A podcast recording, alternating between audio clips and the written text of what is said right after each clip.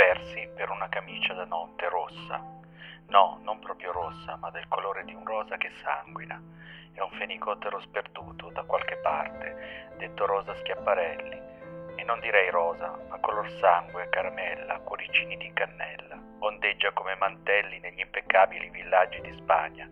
Direi una falda di fuoco e di sotto come un petalo una guaina rosa tersa come pietra. Direi una camicia da notte di due colori e di due falde che fluttano dalle spalle le membra fasciando. Per anni la Dharma li ha bramati, ma questi colori sono cinti da silenzio e animali larvati ma brucanti. Si potrebbe immaginare piume e non averne cognizioni. Si potrebbe pensare alle puttane e non figurarsi le movenze di un cigno. Si potrebbe immaginare il tessuto di un'ape, toccarne i peluzzi e avvicinarsi all'idea. Il letto è devastato da tali dolci visioni.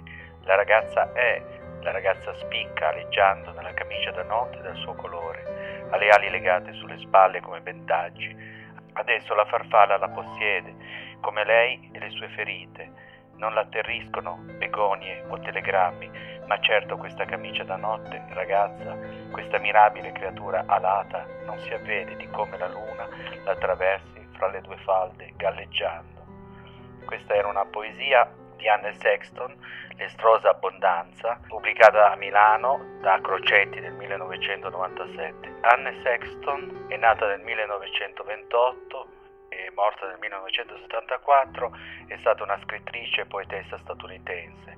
Anche lei ha fatto parte del movimento della poesia confessionale che in questo periodo mi ispira di leggere. Aiutò ad aprire le porte non solo ai poeti donna, ma anche al riconoscimento dei diritti delle donne. Questo è tutto, alla prossima, buon intervallo da Antonio Sixti.